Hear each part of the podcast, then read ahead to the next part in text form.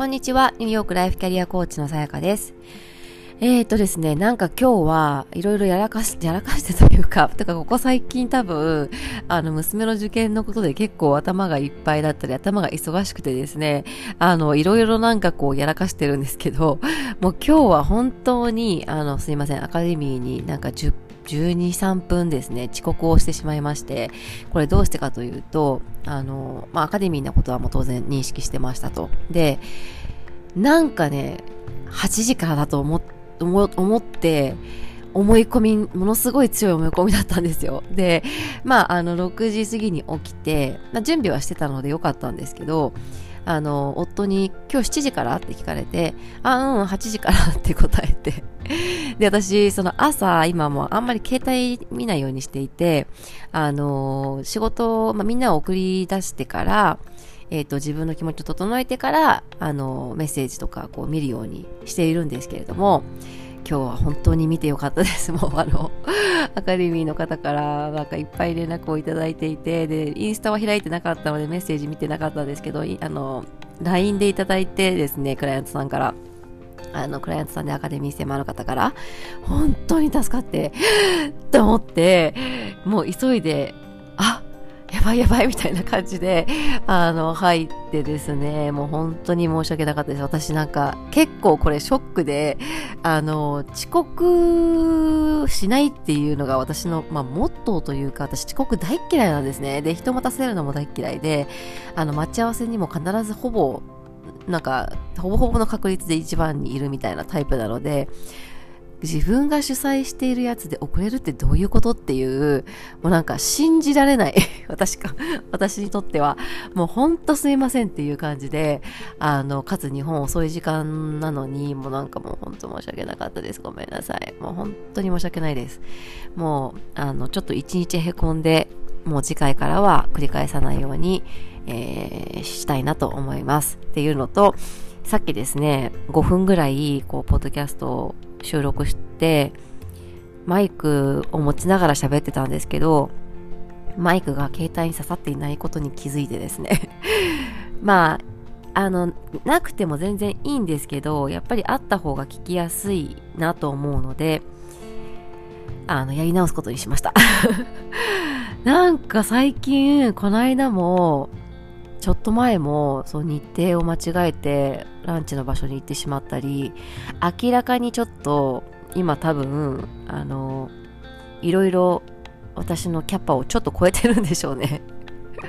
本当にごめんなさい。まあ、本当に申し訳ないです。あの、大反省。もう、あの、気をつけます。気をつけますというか、はい、すいませんでした。本当に。で、今日お話ししたいのは、モチベーションに関してですね。で、モチベーションって、あの、上がったり下がったりするじゃないですか。で、あの、結構下がってる時に、えっ、ー、と、他の人と比較しちゃったりすると、焦ったり、自分に対してネガティブな評価を下してしまったりすると思うんですよね。で、えっ、ー、と、こう、こういう時に私すごく、あの、こういう時こそすごく大切だなと思うのが、あの人のペースに巻き込まれないだったりあとは人と比較して、えっと、自分にネガティブな判定を必要不必要なネガティブ判定をしないっていうことだと思いますでこれって、えっと、もしあのこれから独立されるとか、何かこう、一人でやっていくっていうことを考えたときに、まあ、それそうそうじゃなくてもすごく大事だと思うんですけど、もうここのスキルというか、を身につけるのは、ものすごく大事だと思っていて、えっ、ー、と、ビジネスを継続していくっていう観点でもすっごい大事だと思います。やっぱり独立して途中で、あ、なんかちょっと、もうやめたいとか苦しいなって思ってしまうっていうのは人と比較して自分がうまくいっていないと思ってしまうでそれが続いて自分の価値を感じられなくなってしまうっていうのが積み重なってああもう私はには向いてないしんどいからやめようっていう思考回路になると思うんですね。だから、もう今の段階から、えっ、ー、と、そこはぜひトレーニングをしていただきたくって、えっ、ー、と、まずそもそも、あの、みんな人っていろんなフェーズがあるわけですよね。で、今私は、例えばモチベーションが、えっ、ー、と、下がって落ちているとしますと、そういう時っていうのは、もう、えっ、と、自分がわざわざ嫌な気持ちとか、ネガティブな気持ちになるような情報を入れないっていうのはすごい大事だと思います。別に入れて、入れてもし、あの、やる気が出るとか、奮い立たせられて、あの、パワーが出てくるっていうんだったらいいと思うんですよね。で、あとは、やり方がわからないから他の人がどうやっているか、えっ、ー、と、勉強してみようっていうことだったらいいと思うんですけれども、そうじゃない時って、で、まあ大体の場合、あの、うん、シャットダウンした方がいいケースは私は多い、あの、大きいかなと思っていて、やり方がわかんなくて学びたいんだったら、モチベーションがちょっと上がってる時にやった方がポジティブにやっていけると思うんですよ。で、ネガティブになってる時はもう無理しない、無理しないで、あの、で、今そのネガティブになっている状況も、後々にそれが、えっと、糧となって何かに生きてくると思うんですよね。で、ネガティブがない人なんていなくって、そういう、そういうところがあるから人間であり、そういうところがあるから、他の人も共感したりとか、あの、するわけなので、もう、あの、そういう時は、えっ、ー、と、いかにネガティブを上手に克服していけるかっていうスキルを身につけることも、ものすごく人に伝えられることになるし、もう何より自分のためになる。うん、っていうふうに思います。もう私はとにかく、あの、そういうフェーズにちょっとなったなと思ったら、見ない。だって、見ない人と比較するっていうのも、その誰と比較するっていうのって、あのもう何億人っていう人が世界にいるわけですよね。で、わざわざ何億人もいて、比較して嫌な気持ちになる人のことを見る必要ないと思いませんか？じゃあ比較しなかったら、自分は人としてダメになるのかっていうとそうでもないし、何か大きく人生が変わっちゃうのかというとそうでもないですよね。SNS なんてない時代だったら、まあ、テレビもない時代だったらそんな比較できる人なんて本当に身の回りにいる人しかいなかったりしてあのー、でもみんな人生を生きてきているわけですよね。いろんな偉人たちも過去にたくさんいるわけでだからやっぱりその自分をネガティブ判定してしまう要因っていうのは極力私はあのー、まあない方がいいしあとはそれを上手になくすスキルを身につけるっていうことがすごい大事だと思います。だからすごく、あのー、まあ、と、とりあえずはやっぱり SNS とかっていうのはもう、あの、いらない情報がいっぱい入ってきてしまうことがあるので、あの、見るものを限定するとか、えっ、ー、と、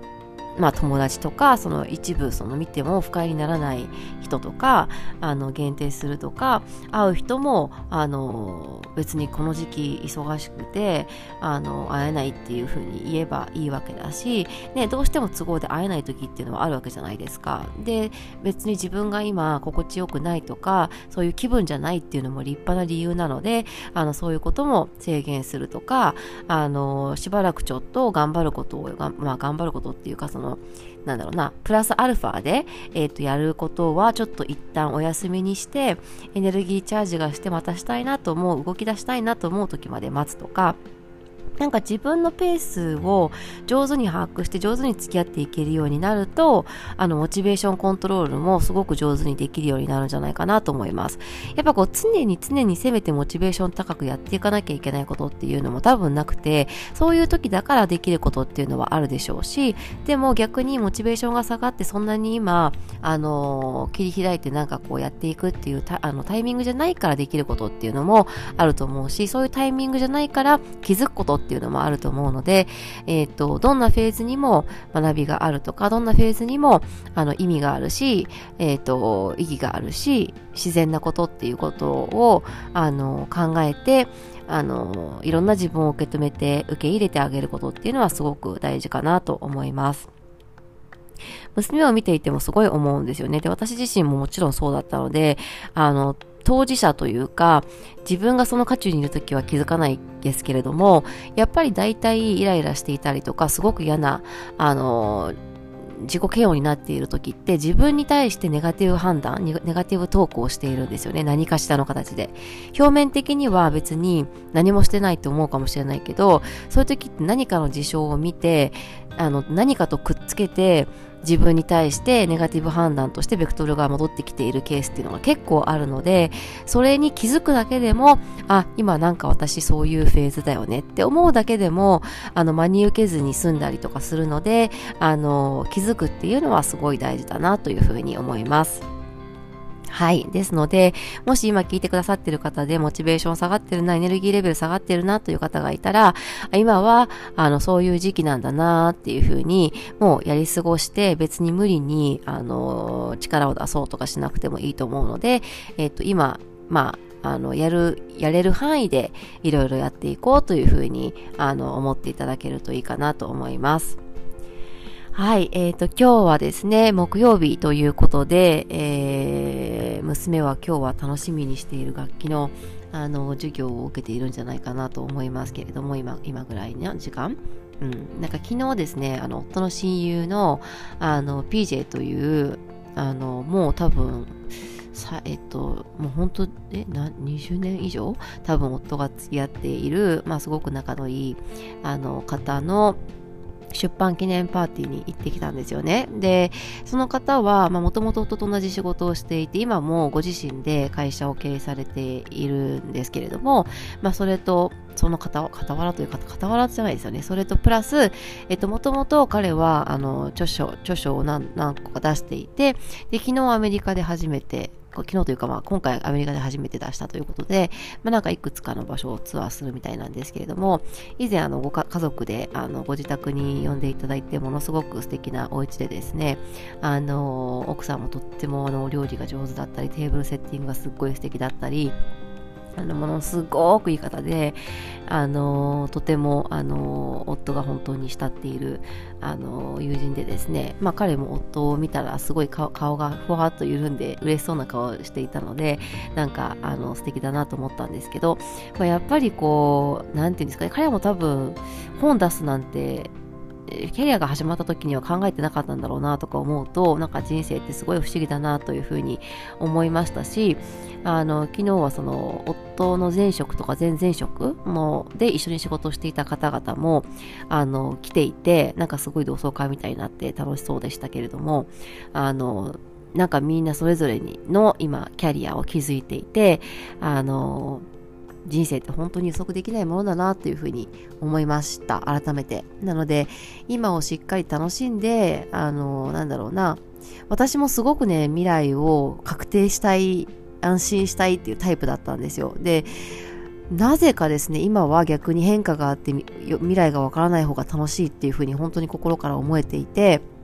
なんか多分それって自分がドラスティックに変化をしてでそれがすごく楽しかったし良かったしあのだからそこに対する信頼だったり安心感だったりっていうのがきっとできたんだなと思うんですね。でこれってあくまでもあの自分の中での変化なのでえっ、と心の持ちようで変えていけると思うんですけれども確かに決まっていなくって自分の可能その時その時の自分の可能性でどんどん未来が変わっていったり状況が変わっていく方がなんかある意味自分にとってすごく合う人生を生きていられているなっていうふうに感じるんですよ。だからあのー、一見怖いかもしれないですけれども意外と怖くないなって思いました、まあ、とにかく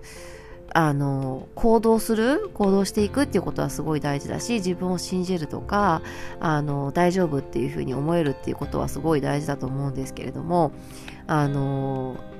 一回の人生なのでやっぱりなんか生き切りたいというふうに多分私は感じていて今その大きな一歩を踏んでこうトコトコトコって歩いてきているのでこのままなんかこう行きたいなというふうに思っています。